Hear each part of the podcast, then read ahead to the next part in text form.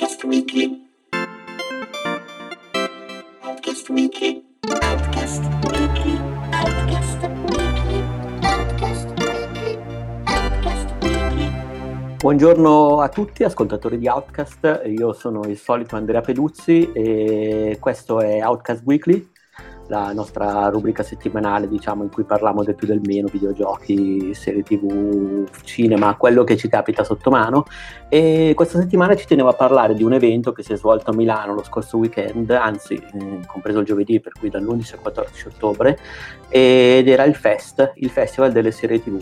Era praticamente un festival di quattro giorni dedicato alle serie tv con eh, eh, talk, eh, dibattiti, quiz, eh, ma soprattutto anche molte anteprime di serie della stagione prossima avventura. Ad esempio è stata mandata Sabrina, la serie spin-off di Riverdale tratta dai fumetti della Archie Comics e anche se non sbaglio la serie del nuovo autore di Mad Men, i Romanoff. Eh, io tra l'altro purtroppo ci dovevo andare, non sono riuscito. Fortunatamente ho qui con me a farmi raccontare un po' l'esperienza eh, Diego Castelli di Serial Minds. Ciao Diego. Ciao, ciao, buongiorno a tutti o buonanotte o insomma qualunque momento sia che stiate vedendo questa cosa. Diego che è stato al Fest, perché beh, lui col sito si occupa tra le altre cose poi anche, diciamo, anche al di fuori dal sito di serie tv, televisione, spettacolo e quant'altro, ma che tra l'altro è stato anche parzialmente un po' coinvolto negli eventi del festival perché ne ha, che non sbaglio, moderato un, una chiacchierata, giusto? Sì, sì, sì, sì, ho moderato un panel sull'animazione, in particolare Bojack Horseman e Rick e Morty. Ah, fantastico, eh, allora Sì. dopo ne parliamo perché qua Ok. Outcast è, è in botta, diciamo, per Bojack Horseman e Rick and Ok. Morty. Però prima se vuoi parlarci di te, del sito, Ma guarda, sì, vi dico due cose, nel senso che io ho fo- cofondato questo, questo blog, diciamo inizialmente, poi adesso di fatto è un sito che è serialminds.com insieme al mio socio Marco Villa e niente, facciamo recensioni, facciamo eh, anche diciamo articoli di vago intrattenimento tutti a tema serie TV nel tempo libero, nella, così insomma, proprio per passione. Poi sono otto anni e passa che lo facciamo, quindi passione fino a un certo punto, nel senso, eh, però diciamo non è un lavoro, è una specie di hobby su cui si tira su qualche soldino ogni tanto, quindi è veramente passione così.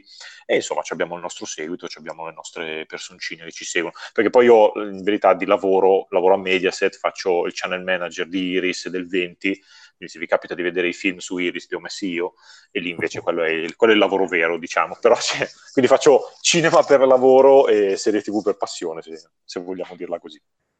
Ho capito. E vuoi anche parlare un po' velocemente del Fest, eh, Sì. sai che è stato organizzato, come è stato Sì, sì, sì, allora guarda, io appunto il, il fest è stato organizzato in primo luogo da Giorgio Viaro e Marina Pierri, che Giorgio Viaro è il direttore di Best Movie e Marina Pierri è un giornalista che scrive anche per il Corriere della Sera e insegna all'OIED a Milano, eccetera.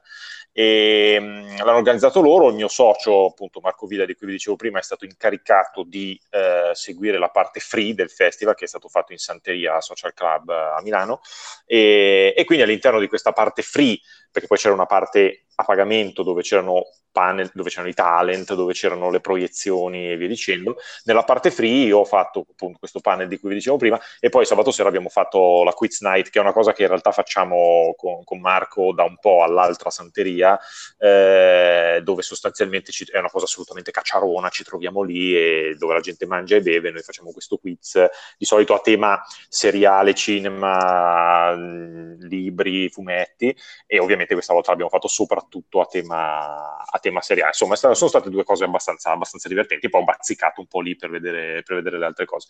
È stato bello secondo me, mh, tenendo conto che era una prima edizione e quindi aveva tutte le... eh, tutti i piccoli intoppi da prima edizione, che poi intoppi neanche, non è che non ci sono stati, perlomeno per quello che ho visto io, ci sono stati problemi organizzativi, è, è semplicemente che una prima edizione ha bisogno magari un po' di carburare, c'erano dei momenti, c'erano dei momenti molto belli di grande partecipazione di tutti ed altri dove c'erano panel che magari erano proprio ora di cena e quindi tu vedevi la gente che mangiava per i fatti suoi e i due poverini che facevano, che raccontavano le loro cose e non li ascoltava nessuno e spesso erano cose interessanti, molto più interessanti di quelle che invece erano state più seguite di tutte. Eh, però appunto è stato molto divertente. Io ho fatto questi, questi due incontri, cioè per la verità, Quiz Night e la, la cosa su Bojack Horseman che è stata divertente, l'ho fatta con, l'ho moderata diciamo insieme a eh, Gianmaria Tammaro che è un uh, giornalista della stampa e c'era Alessandro Baronciani che è un illustratore, fumettista, insomma di quelli, di quelli bravi diciamo, sì, sì, che, chiar- sì, no. che, chiaramente si sono scontrati subito perché uno preferiva Bojack Horseman, l'altro preferiva Rick e Morti, quindi via, è stata una Royal Rumble abbastanza interessante. Ah, e, ehm, no, vabbè, però, però, nel senso, io no, ma guarda, la cosa è stata buffa perché quando il mio socio mi ha detto ti va di moderare questa cosa? Io gli ho detto di sì e io gli altri due non li conoscevo, cioè conoscevo Gianmaria, diciamo, amicizie di Facebook, sai, conoscenze così, e invece eh, Baronciani non lo conoscevo proprio. E allora gli ho mandato una mail a tutte e due in cui ho fatto il super accademico dicendogli, ah ciao, allora dobbiamo fare questa cosa dobbiamo parlare, io secondo, cioè, secondo me io farei, seguirei questo schema, eh? non mi hanno cagato di pezza sulla mail, no. no? E quando sono arrivato lì, in realtà sono simpaticissimi tutti e due, quando sono arrivato lì, eh, in realtà la cosa è diventata subito a briglia sciolta, così, e il fatto che loro due appunto avessero un'idea un po' diversa ci ha aiutato insomma a, fare, a mettere insieme un po' di temi interessanti senza farla diventare una roba troppo professorale, che non è che eravamo lì a fare, a fare la lezione a nessuno, no? era più una discussione, un, ma loro su dove diciamo non si trovavano d'accordo sul tratto, sulla scrittura? No, sul... erano, no era, proprio, guarda, era proprio una che tra l'altro secondo me è, era, era, bello pensato così, nel senso che quando tu parli di animazione di adesso, eh, effettivamente sembra ci sia un momento un po' di rinascita no? di, questa, di, questo genere, perché per tanti anni noi parlando di animazione per adulti, all'occidentale perlomeno, perché senza andare a guardare gli, l'Asia, sì, eh, è, un, è un momento di rinascita anche in quella giapponese perché ci sono gli occidentali che stanno Netflix, stanno investendo fondi. Eh, ci sono punto, scrittori infatti, americani che lavorano con animatori giapponesi ed è proprio una golden age, diciamo. Ma infatti la differenza la stanno facendo comunque le piattaforme di streaming perché hanno, al di là delle risorse che hanno anche le televisioni tradizionali, ma proprio hanno gli spazi e hanno eh, la mentalità, nel senso che se tu stai facendo, se tu devi gestire un canale televisivo, e penso a, per dire alla Fox che mandano dei Simpson, piuttosto che se tu devi un canale televisivo hai degli spazi limitati fisicamente nel palinsesto e devi stare un po' attento a quello che, a quello che produci. Quello che si sta vedendo con Netflix, e cioè con Netflix in particolare, è una specie di bulimia creativa totale per cui Netflix dice io faccio qualunque cosa, per cui ci, ci trovi la serie tv super, super autoriale, che ne so, alla Maniac, e però poi ti annunciano che fanno il cinepanettone di Natale, ti fanno gli anime e ti fanno il documentario, cioè fanno veramente qualunque cosa, poi al di là della qualità, al di là del gusto personale, stiamo parlando semplicemente proprio di modalità produttive, e quindi con queste nuove piattaforme qui c'è un sacco di gente che, eh, cara Grazia, ha la possibilità comunque di, di, far uscire cose nuove o comunque anche di recuperare cose vecchie. Guarda, ti dico, io ho visto Your Name l'altro giorno, che non l'avevo mai visto, io non mi considero un esperto di, di animazione giapponese, però poi lo volevo proprio vedere, da due anni che volevo vederlo e finché Netflix non me l'ha sbattuto in faccia, eh non, l'avevo, non l'avevo mai recuperato. È stato un bel quindi... aggiornamento di Nexo perché stavano lanciando i loro film che, c'era, che poi c'è in queste sere uh, del registro della ragazza che saltava nel tempo, per cui hanno proprio riempito, rimpoppato loro il eh, catalogo. Eh, esatto. E quindi ti dà quel senso lì, cioè ti dà di, di, di grande varietà. Però per ritornare al, al discorso iniziale, eh, ci è venuto spontaneo citare Bojack Horseman e Rick e Morty come le due i due simboli, diciamo, di questa, di questa rinascita all'occidentale, perché sono quelle che si citano di più, che vincono i premi, perché Rick e Morty ha anche vinto, appena vinto l'Emmy, eh, però sono anche diversissime, nel senso che una ha sostanzialmente il, il gioco bello perché sono veramente opposte, cioè una, Bojack Horseman, ha gli animali antropomorfi che però raccontano al nocciolo una storia molto realistica, cioè storie di depressione, di, di dilemmi esistenziali, poi insieme a tutto un contorno comico e, e fumettoso e va bene, però al, nucleo, al nucleo c'è una roba molto umana. Invece Rick e Morty agli esseri umani, quando non ci sono gli alieni, agli esseri umani che invece fanno una fantascienza completamente fuori di testa, per cui veramente lì a, a spingere sul pedale dell'acceleratore. E quindi è, è, chiaro che possono anche creare risposte molto diverse nel pubblico. In quel caso lì si diceva che è come se Bojack Horseman fosse un pochino più per persone mature o comunque quelli che sentono di poter eh, avere un'esperienza un pochino più appunto esistenziale guardando sto povero cavallo che, eh, che non riesce a essere felice sostanzialmente. E invece Rick e Morty ti, hai proprio il gusto della creatività allo stato puro, del vedere che diavolo possono inventarsi la prossima volta. E quindi nelle due sensibilità diverse, sia per esempio c'era Alessandro Baronciani che diceva io faccio fatica ormai, proprio per gusto suo personale, a vedere le serie che hanno una narrazione eccessivamente lineare, come, per, come Bojack più abbastanza, e, qui, e, gli piace tantissimo invece vedere quelli che scombinano, quelli che vanno avanti, indietro nel tempo, nello spazio, nelle dimensioni. Avrei, così, detto, proprio... avrei detto il contrario da, diciamo, uh, conoscitore minimo di Baronciani. Eh, ehm, sai, boh, però sai, alla fine magari c'è una scissione tra quello che riesci a creare come artista e quello che poi ti piace vedere di, di tuo quando non ci devi pensare, come se fosse una specie di...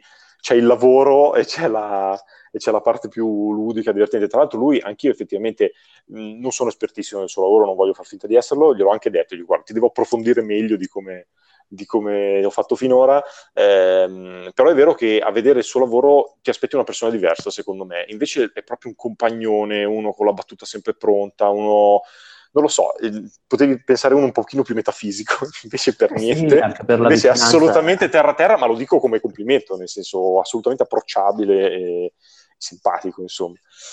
E in più, cioè, in più, l'occasione era stata quella di prendere questo, adesso non so se posso fare la marchetta, ma chi se ne frega, eh, che è uscito questo un libro di edizioni BD che praticamente è Bojack Horseman, tutto quello che avreste sempre voluto sapere, che mi è arrivato tipo il giorno prima del, del panel, proprio per problemi postali, e quindi ho, fatto, ho avuto un po' di difficoltà a arrivare, arrivare, al panel preparato da questo punto di vista, ma era solo uno spunto, ed è bello perché c'è dentro, eh, praticamente è stato fatto da un tizio, che, da un giornalista, che è andato, mi viene a dire sul set di Bojack Horseman, che non c'è un cartone, però nel senso è andato, no, do, è, andato da quelli che lo, che lo facevano e ha ricostruito praticamente tutta la storia della creazione di Bojack Horseman, veramente dai primissimi bozzetti fatti anni prima fino insomma a tutte le retroscena, che è sempre una cosa divertente, anche perché poi un cartone animato secondo me ti dà sempre l'impressione che nasca così, no?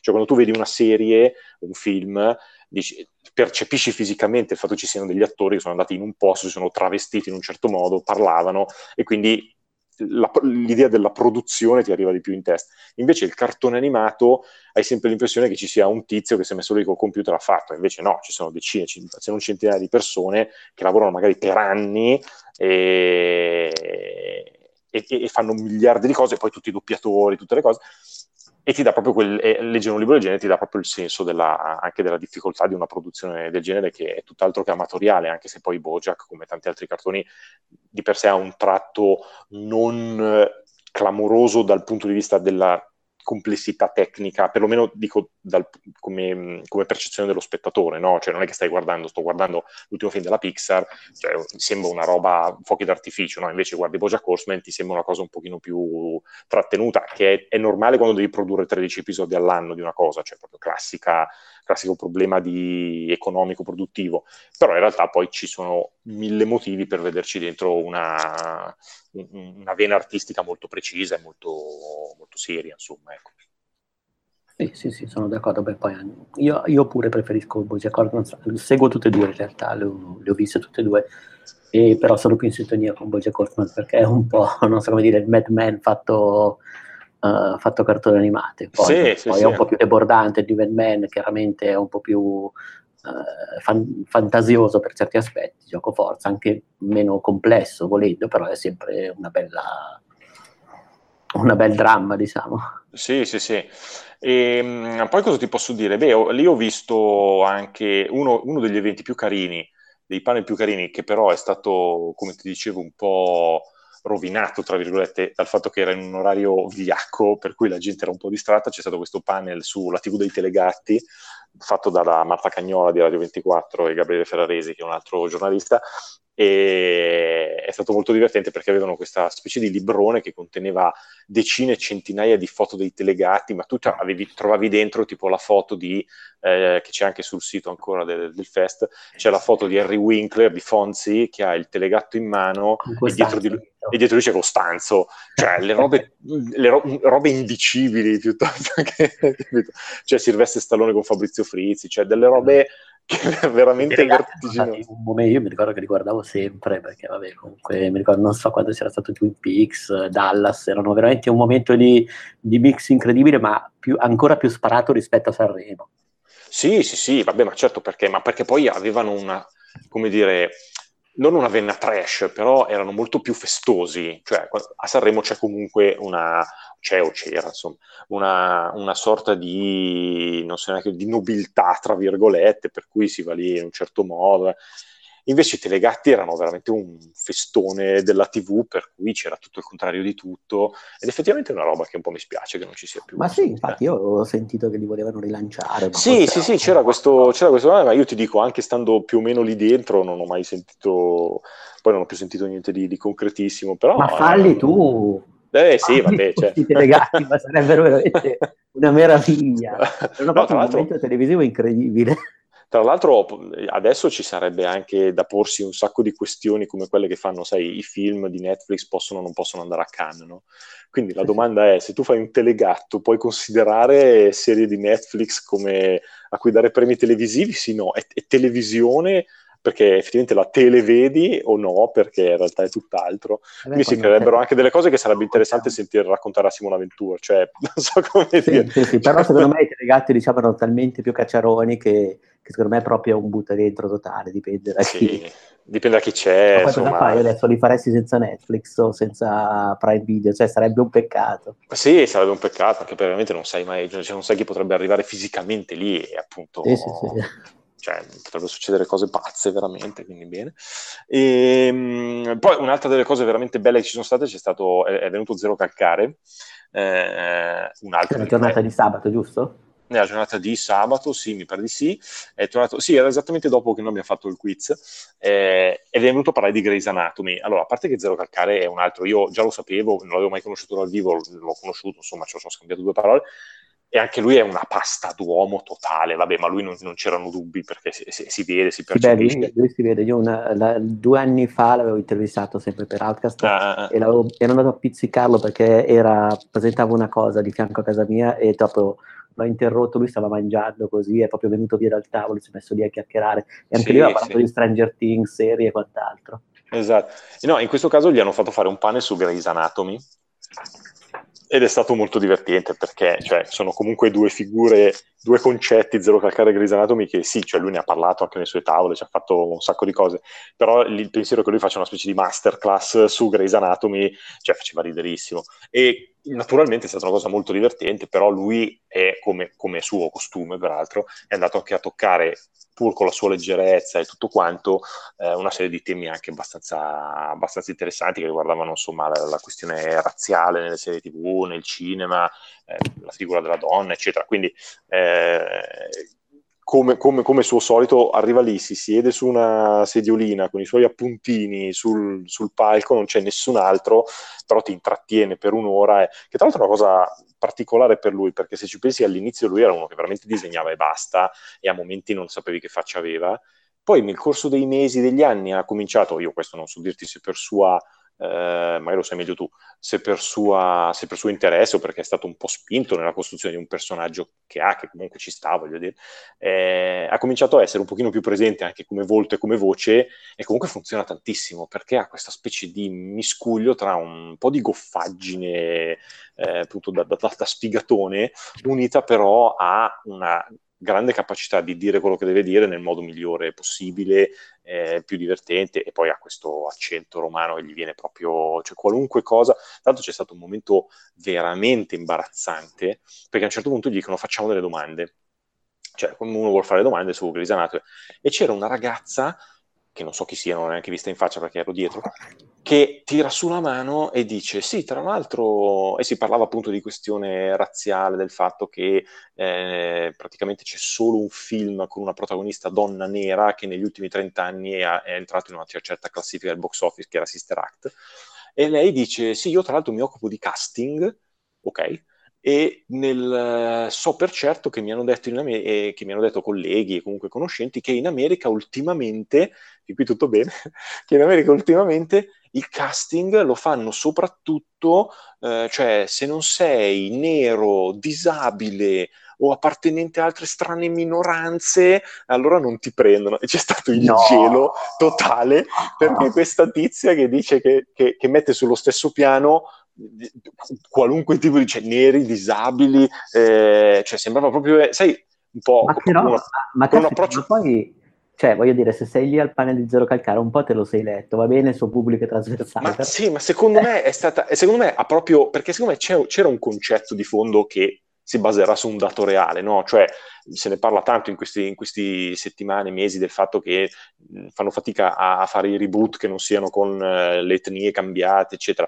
Poi al di là di quello che possiamo pensare, però c'è un, c'è un tema su cui si può argomentare e secondo me lei portava un dato che diceva c'è molta più attenzione. Se una volta magari per fare una qualunque serie TV di qualunque network avrebbero selezionato il 90% di bianchi e il 10% di neri, adesso la cosa si sta ribaltando, che di per sé è un dato che non porta con sé nessun tipo, nessun giudizio morale o valoriale, no? Però lei come l'ha piazzata lì, e quindi tu immagini Zero Calcare lì che si sente questa tizia che dice questa roba, e, tra- e lui ne è uscito benissimo perché ha detto un proverbio tipo in romanaccio che non so rifare, non so nemmeno ridire, ma che era tipo, vabbè, ogni ta- la ruota gira e ognuno gli capita, gli capita la fortuna a un certo punto, no? E si è salvato così, cioè si è salvato, non è che lui si doveva salvare perché era lei quella che era finita con l'acqua alla gola, però è stato veramente, sai proprio, che tutti silenzio, tutti silenzio, sentono la domanda e parte il brusio, come dire, ma chi è questa? Ma perché non la cacciano? Ma cosa sta succedendo? E quindi insomma è stato abbastanza divertente. Eh beh, sì, sì, sì, no, immagino. Beh, ma poi sai, lui, lui è partito poi, è ritornato un personaggio che era molto, molto biografico già nei fumetti, però poi ormai negli anni avrà fatto talmente tante eh, serate, presentazioni, che avrà un repertorio mentale pronto, per cui... È... Sì, e soprattutto anche un- un'attitudine forse sviluppata di più a essere al centro comunque dell'attenzione eh, di persona, diciamo, che magari all'inizio aveva meno, perché insomma ci, ci ricordiamo quando faceva, le, ma- magari faceva le maratone di, di disegnini e di autografi agli fan che andavano lì, però magari non era lui in prima persona a fare gli one man show, no? Invece adesso evidentemente ha maturato anche sta- questa abilità qui e funziona, cioè poi non credo che diventerà mai la sua attività principale o il suo interesse principale, però quando lo chiamano a fare queste robe qui comunque è sempre poi interessante andarlo a vedere, ecco. Eh sì, sì, assolutamente. Beh, poi guarda Gippi, che è comunque un fumettista puro, però adesso sta facendo un sacco di, di mini metraggi.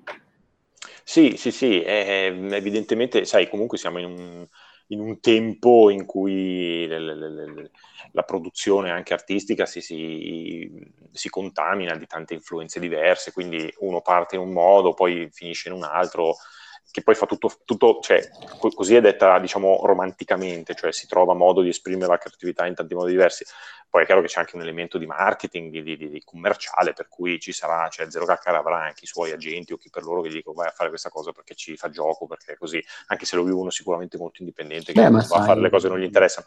Però non c'è nulla di male, eh, cioè, No, no, no, secondo me molto, dai, molto dai chiaramente. vincoli che se, se consideriamo anche l'elemento marketing come un vincolo, poi eventualmente non sempre lo è, però è comunque una cosa che può tirare fuori robe interessanti. Poi c'è sempre magari la persona sbagliata che finisce nel posto sbagliato, però non è questo il caso, quindi tanto meglio.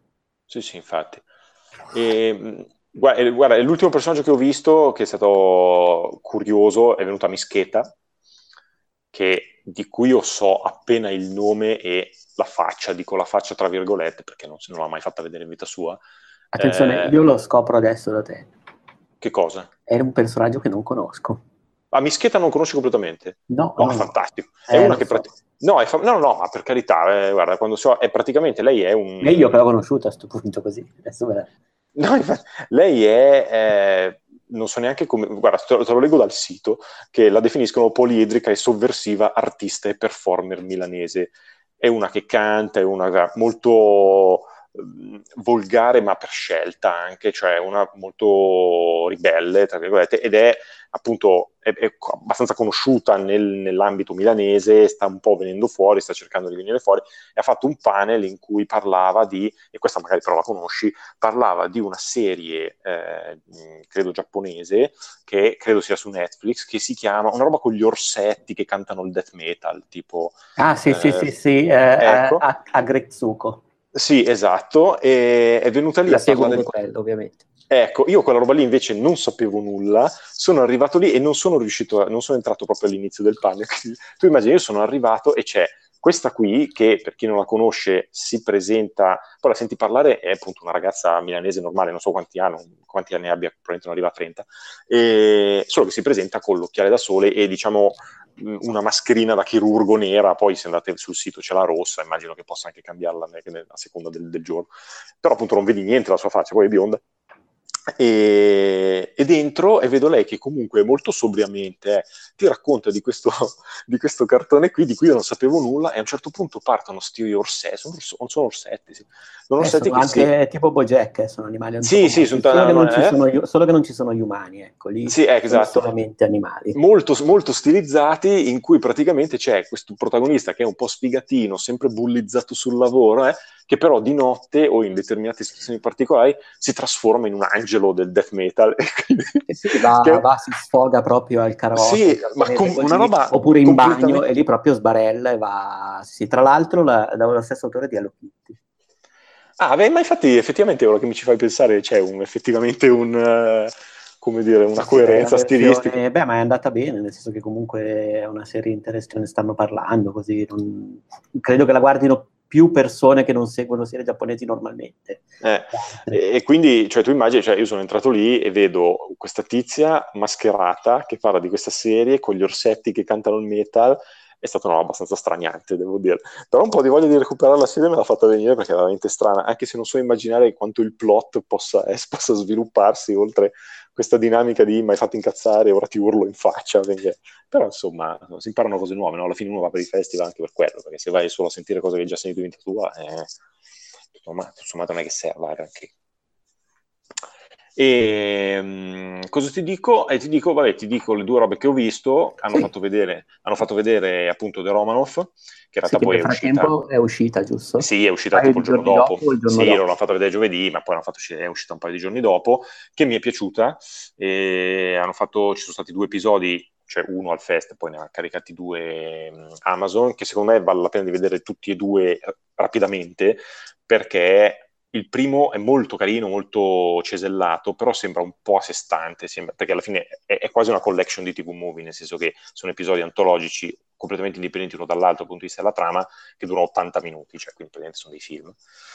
E, e che però è, è, Matthew Winner. È Matthew Winner, che è quello di, di Mad Men. Sì. E, ehm, e solo che appunto vedendone due, siccome la storia racconta, tutte le storie sono legate a personaggi che comunque dicono di essere discendenti dei Romanov, cioè proprio la dinastia, quella russa, o lo sono veramente, perché in realtà nei primi due episodi lo sono veramente, e però quello che si percepisce nel, nel primo sembra una storiella normale, un po' anche ambientato in, quasi tutto a Parigi e quindi ha un'atmosfera un po' da Woody Allen nell'ultimo periodo, no? quindi un po' europeo proprio come approccio, e ti sembra una storiella abbastanza sempliciotta, adesso non la, non la voglio spoilerare se qualcuno vuole vedere, è abbastanza sempliciotta che comunque c'è un inizio una fine, te la godi e finita lì.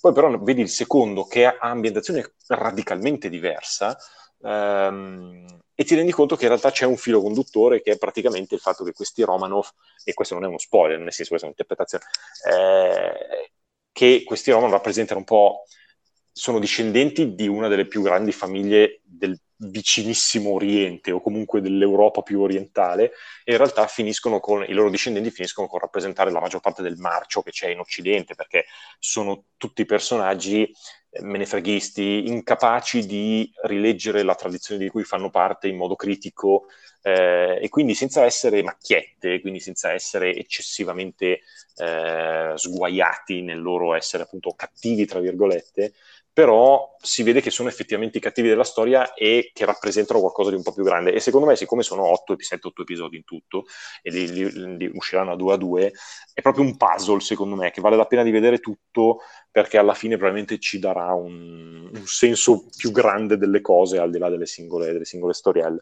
E, e viene trasmesso, eh, chi, chi lo distribuisce originariamente? È Amazon, no, è Amazon Prime proprio. Quindi e lo distribuisce però una, due episodi alla settimana, più o meno come, sì. come American Gods. Sì, sì, non esce, non esce, tutto in una volta, ecco, rispetto a altre cose simili. Eh, e poi secondo me, io mh, devo ammettere che non ho letto se c'è previsto o c'è la possibilità di avere altre stagioni, ma secondo me è una roba che potrebbe anche finire qui, nel senso eh, fanno questi otto episodi, costruiscono un certo tipo di discorso e poi, e poi morta lì. Però appunto l'ho visti due, vediamo anche gli altri. Però è, è comunque intrigante o perlomeno è più interessante di quello che sembra la prima visione. Guarda, te, sono contento di sentirlo perché ho un amico che è appassionato di Mad Men, eh, addirittura poi anche di Soprano, per cui era in linea con... Eh, ha visto solo il primo e ieri mi manda un WhatsApp e mi fa che comunque che non era tanto contento, per cui in realtà io ci spero molto per lui. Uh, Sì. Mi hai fatto venire voglia di guardarlo subito, ma tipo dopo finito questa registrazione. sì, sì, secondo me comunque eh, appunto può se, vi- vi- se vedi uno, mm, vabbè, sì, carino, ma così. Se vedi due già ci vedi questo, questo filo, se sei un po' aperto, se sei- secondo me ci sta. Invece, secondo te non è stato le- un pochino, non so, secondo te è stata la scelta giusta, eh, poi magari non è stata determinata dalle questioni artistiche, vai a sapere, però mandarli fuori, diciamo, settimanalmente? Ah, eh, devo dire, no, non lo so oggettivamente, nel senso non ho, non ho affrontato per questa... la, la natura della serie che mi stai raccontando, ecco. Ma forse sì, proprio perché comunque secondo me se, se è davvero così, o se, se non ho sovrainterpretato, diciamo, se c'è questo filo conduttore che comincia a intuire con due, magari si sostanzierà meglio con altri due, ci sta di non farli uscire, cioè ci sta di farne uscire due proprio perché te ne bastano due per renderti conto che il filo c'è. Non ti bastano per capirlo tutto, per vederlo tutto. E allora, secondo me, io guarda, poi io sono un fan del concetto di serie che esce una volta a settimana. Al di là che mi faccio anch'io i binge watching, le maratone, tutto quello che ti pare, esce Daredevil questa settimana, me lo sparo tutto subito, non, non c'è nessun problema. Però io sono, sarà che comunque non, sono, non ho 15 anni, sono legato comunque all'idea di vediamo un episodio a settimana e poi patiamo le pene dell'inferno finché non esce quello nuovo. No? È una roba che comunque a me piace. Diciamo. Sì, è- cioè è proprio, fa parte secondo me della serialità, la serialità è anche il fatto di aspettare del tempo tra un episodio e l'altro, perché altrimenti stai vedendo film di 13 ore, no? Eh beh, questo è interessante anche perché, per dire, non so, io ricordo i tempi di Lost, 5-7 anni fa, prima che comunque cambiasse un po' il modello di distribuzione, per cui le serie erano spalmate su 24 episodi oppure 12 semestrali, le, le mid-season. Però effettivamente era bello sentire anche il tantame in rete, le discussioni Ah, su sì, ogni sì. episodio. A me è successo, per esempio, l'anno scorso con eh, il nuovo Twin Peaks, Sì, che è uscito settimanalmente, anche Sky lo mandava in Italia in sì, sì. contemporanea, diciamo, col libro originale, però ed è sia perché la serie si prestava proprio per questioni di, di lore, per cui era bello proprio smontarla, però su, su internet si era proprio creata una comunità interessante su un paio di pagine Facebook dove davvero era bello discutere di settimana in settimana e questo ad esempio con le serie eh, da binge watching succede meno. Anche No, se infatti- magari uno consuma, le consuma magari a pezzetti, io ad esempio faccio così, magari ne guardo tre puntate. Sì, beh, no, beh, certo, poi tutti abbiamo una vita e impegni vari, quindi non sempre si riesce a fare delle robe tutte in una volta. Però quello che comunque ti viene a mancare è appunto il- la possibilità settimanalmente di aprirti a una discussione. Poi magari uno non gliene frega niente e allora di, di- di andare a leggersi le cose su internet. Quindi, Vabbè, ma per, per carità, c'è, c'è ancora la discussione a ridosso dell'uscita di una serie. Eh, viene in qualche modo un po' spalmata nell'arco della settimana. no, però appunto ci sono... C'è, lo spoiler, cioè, cioè, diventa molto più complesso da gestire, Sì. almeno per me. No, no, quello è vero, però allo stesso tempo, come dici tu, una serie come Twin Peaks, una serie come Westworld, piuttosto che lo stesso American Gods, eh, cioè sono tutte cose che secondo me mh, a cui giova tantissimo il fatto di non essere, di non uscire tutte in una volta.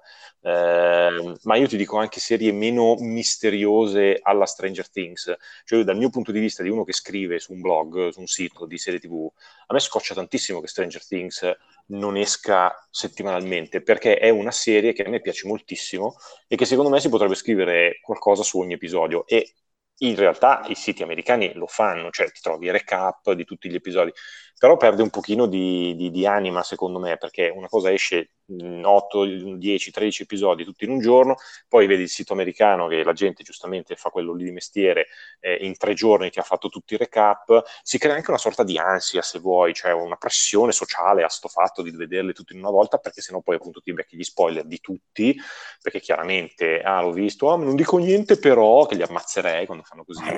Ehm, e quindi c'hai proprio quest'ansia di dover vedere le robe per, per forza tutte le volte. Invece una volta si faceva un episodio, eh, ma come ne so, sic- siccome Netflix lo fa con le serie che non sono sue, ma che distribuisce, tipo Better Call Saul, no? Sì, sì. Cioè, Better Call Saul è tutto sommato una cosa che ci- si potrebbe anche fare binge watching, perché comunque non è così denso dal punto di vista narrativo, per cui succedono 100.000 robe che se vedi tutte una volta poi te le dimentichi. Eh, però sono episodi talmente belli che comunque te li centelli, ne vedi una settimana, godi della sua, di, di- di come è stato messo in scena, di tutto quanto, e non è che appena è finito ne, parti- ne parte un altro così ti dimentichi quello prima, che poi questo è un altro problema, cioè il fatto che io vedo magari una roba in quattro giorni, poi la stagione dopo esce un anno dopo, io non mi ricordo niente, ma niente, è il buio. E che invece se ci fossero stati almeno 3-4 mesi, forse tra, la, tra, l'ultimo episodio e il primo della stagione successiva sarebbe passato un po' meno tempo e mi ricorderei un po' meglio le cose. Invece così faccio una fatica boia. E vabbè, però... Beh, poi io in generale ho meno occasioni di fare i rewatch, nel senso, non so, magari Game of Thrones, che seguo pure quello, mi guardo magari a ridosso della nuova stagione. Beh, a parte che le ultime sono state particolarmente dilatate, però lo stesso Mad Men che ha avuto delle pause un po' più lunghe sulla, sì. sul finale, mi piaceva anche riguardarmi.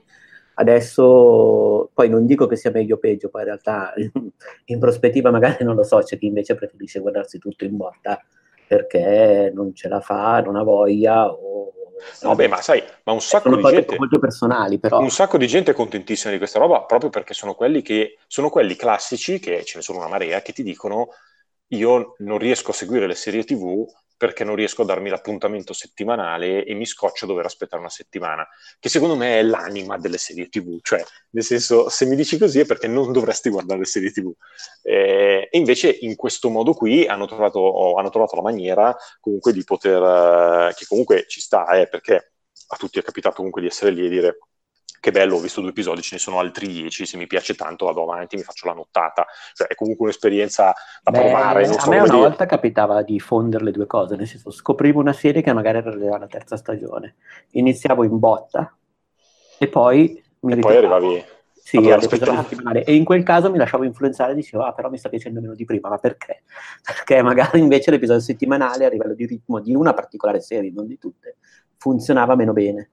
Cioè, per cui ah, paradossalmente sì, c'erano serie che invece giovano dalla visione un po' più ravvicinata. Ecco. Sì, perché magari c'hai un episodio su tre è brutto, però se, se, è impastato dentro sei episodi buoni non te ne accorgi. Esatto, quindi sai, secondo sì, me sì. sono cose davvero molto personali, poi molto legate alla natura della serie, alla scrittura, così, però a- ammetto di essere uno di quelli che quando è il caso apprezza con Westworld, Twin Peaks o anche con serie meno... Sì, sì, diciamo che le serie...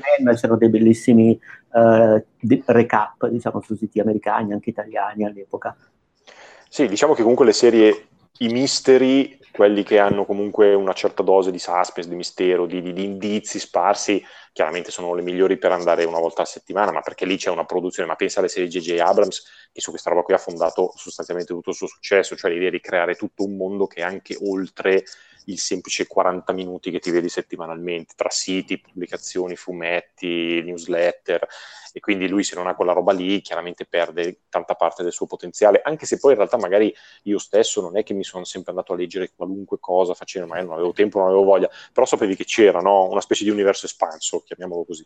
Sì, beh, sì, tra l'altro anche quella cosa lì adesso si sta perdendo un po', per esempio, non so, i siti, le web series, tutto quello che diciamo era di contorno alle serie ultimamente è mi sembra un po' meno presente rispetto a 7-8 eh, anni fa. Ma secondo me è anche per quello. Perché Lost comunque... Experience, non so, tutte quelle robe lì. Sì, sì, sì, ma un po' perché c'è una tale quantità di serie che uno, se vuole rimanere aggiornato, finisce che l'unica cosa che fa è guardarle e se non, ha più tempo di scriverci o di fare...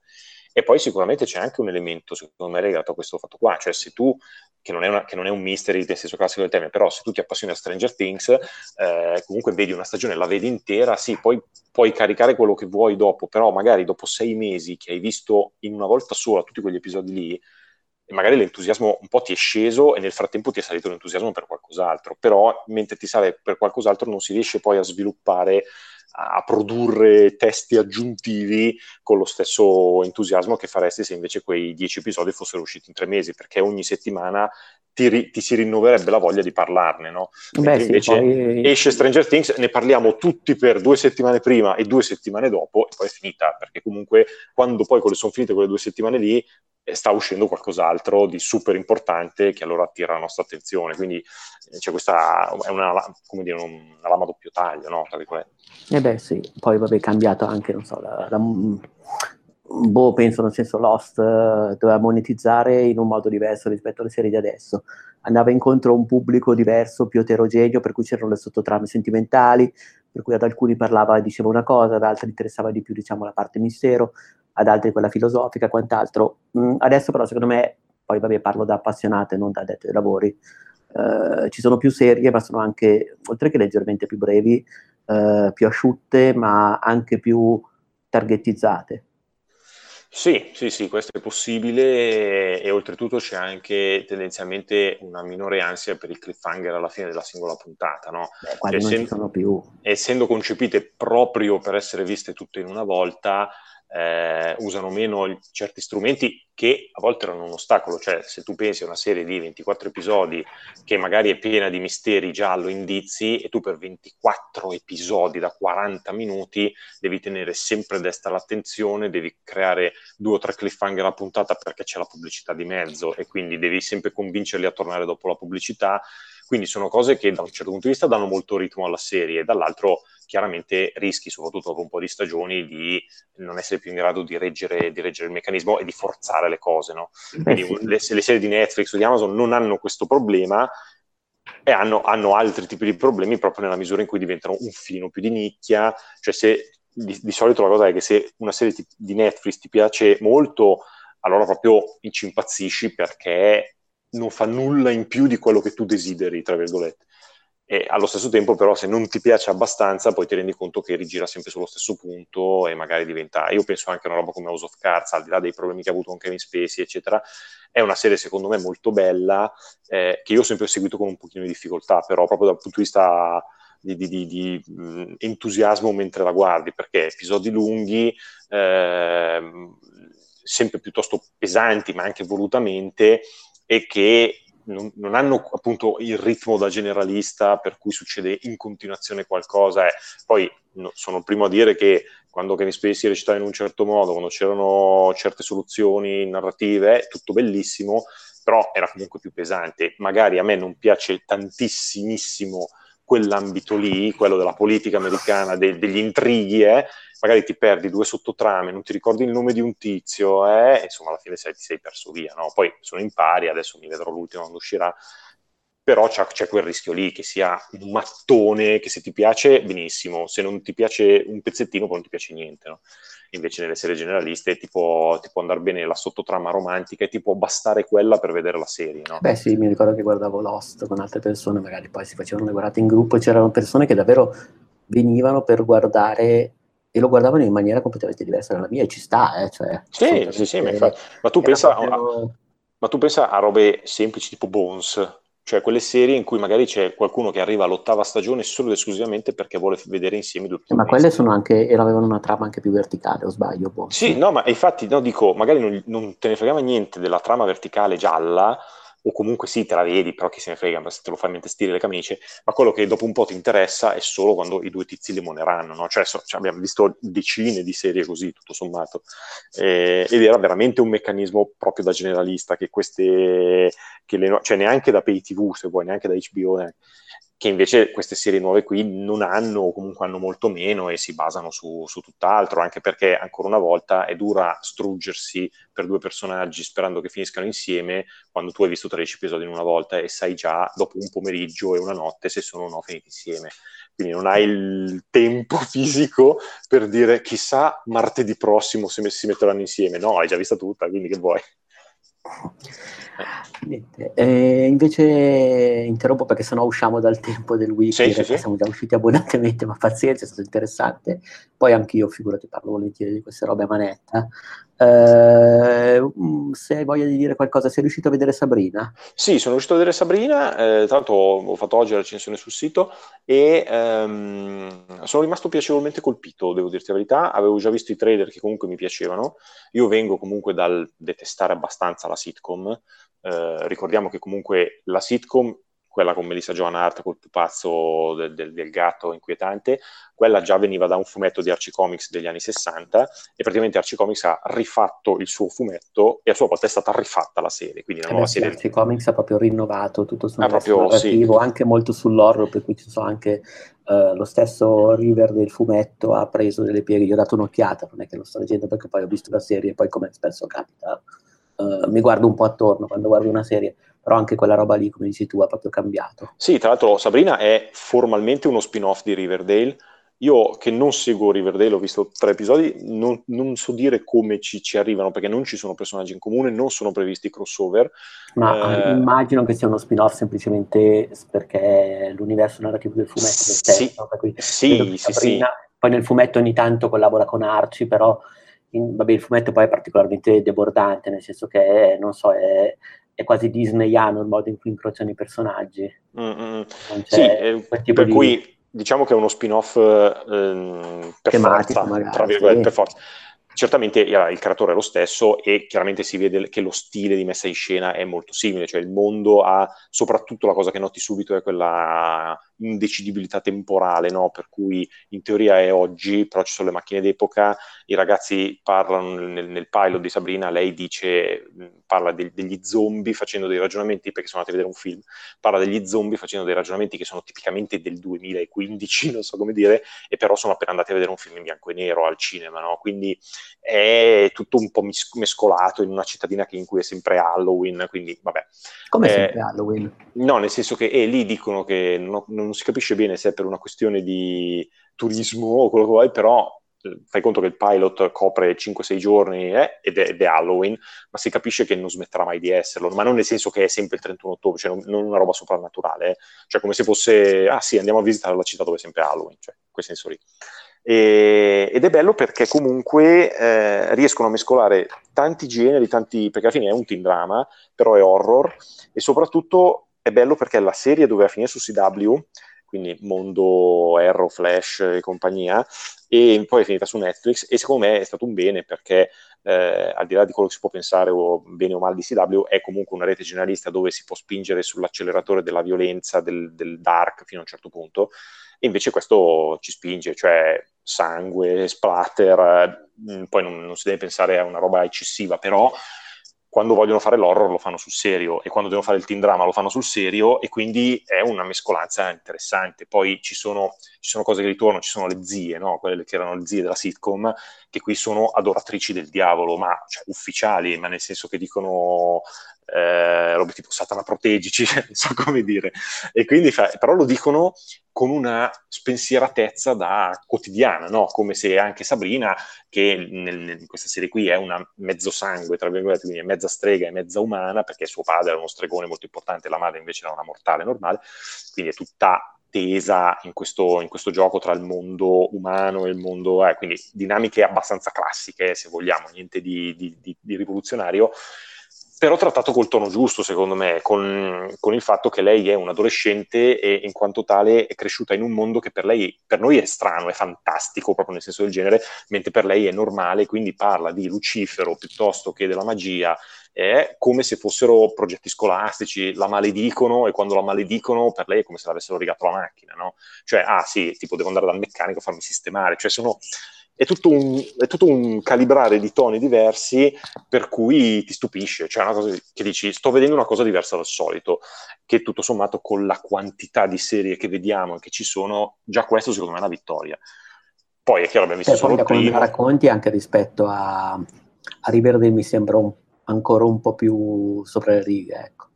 Sì, vabbè, certo, nel momento in cui comunque inserisci anche una componente ancora più soprannaturale, strana, eh, mm, ci sta che poi ti sembri, ti, ti- ti sembri un po' straniante, però appunto io non ci trovo, non, ci- non c'è dentro nulla che non si sia già visto proprio come nuclei concettuali, eh, che non si sia già visto in altre serie soprannaturali, da Vampire Diaries a, a tutte quelle che possono in mente.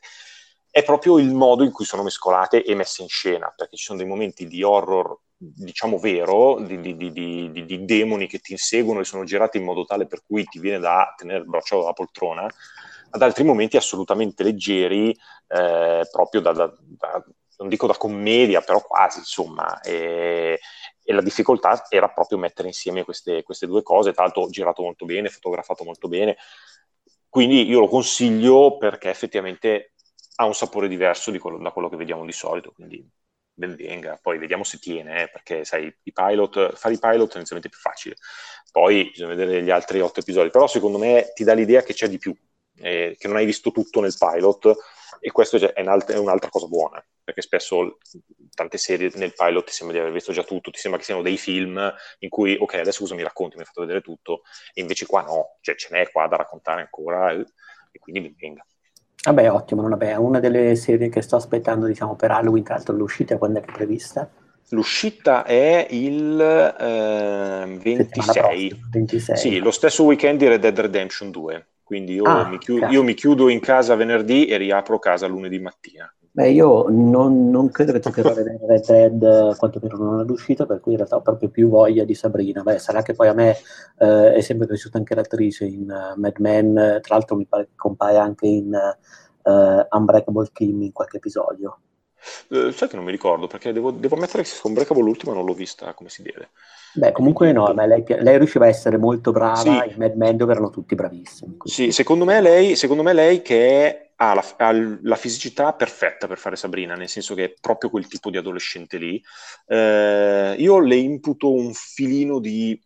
eh, cioè, in Mad Men lei era un pochino monoespressiva, ma perché il personaggio lo richiedeva, cioè maturava per essere una, una ragazza che aveva i suoi problemi e quindi un po' come il padre era, era un po' fissa, no? però funzionava per quello. Secondo me questa cosa se l'è portata un filino dietro in Sabrina, che invece è un personaggio che dovrebbe avere una variabilità un po' maggiore di, di espressioni.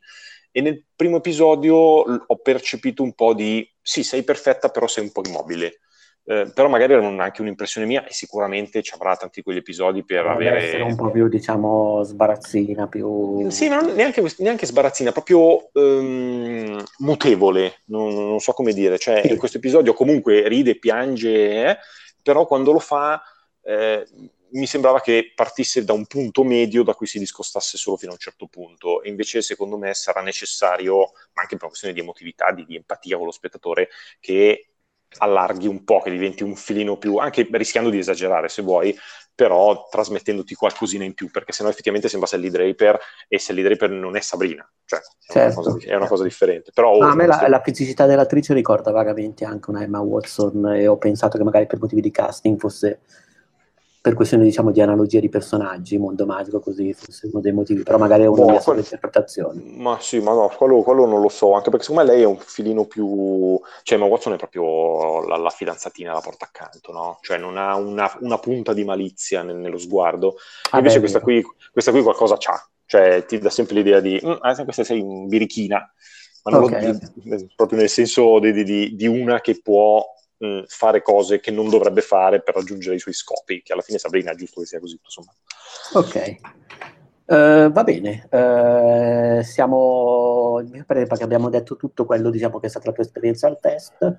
Eh, vuoi aggiungere qualcosa magari per eh, chiudere un po' il discorso proprio del, del festival? Se pensi, No, che dico- faranno l'anno prossimo, che Cioè, diciamo, beh, diventi penso- un impuntamento fisso. Sì, beh, io penso che loro ne abbiano, ne abbiano tutta l'intenzione, credo ci sia che sia andato bene, ma che ci siano assolutamente i margini per crescere, sia dal punto di vista organizzativo economico, che adesso non, non ti so dire quanto da questo punto di vista come è stata l'organizzazione, però sicuramente si può fare, si può fare di più, però per una, per una prima edizione secondo me è già stato fatto tanto e si è, visto che c'è stato un bell'impegno la gente si è divertita, che secondo me è veramente la primissima, la primissima cosa. Io ti dico che sono un introverso clamoroso che se esce due sere di fila esce di, esce di testa, eh, sono andato tre giorni di fila, mi sono comunque divertito, adesso comunque cerco di starmene in casa per un po', però è stato divertente, cioè, Bravissimo, stimola- sempre perché è stato stimolante. dosarle queste cose perché Sì, esatto, no, no, perché cioè, io devo giocare ai videogiochi, guardare serie tv, eccetera, non è che Sì, no, sto sì. tempo di star fuori con la gente. no, no, per carità. Cioè, ma anch'io Eh. sarei venuto, ma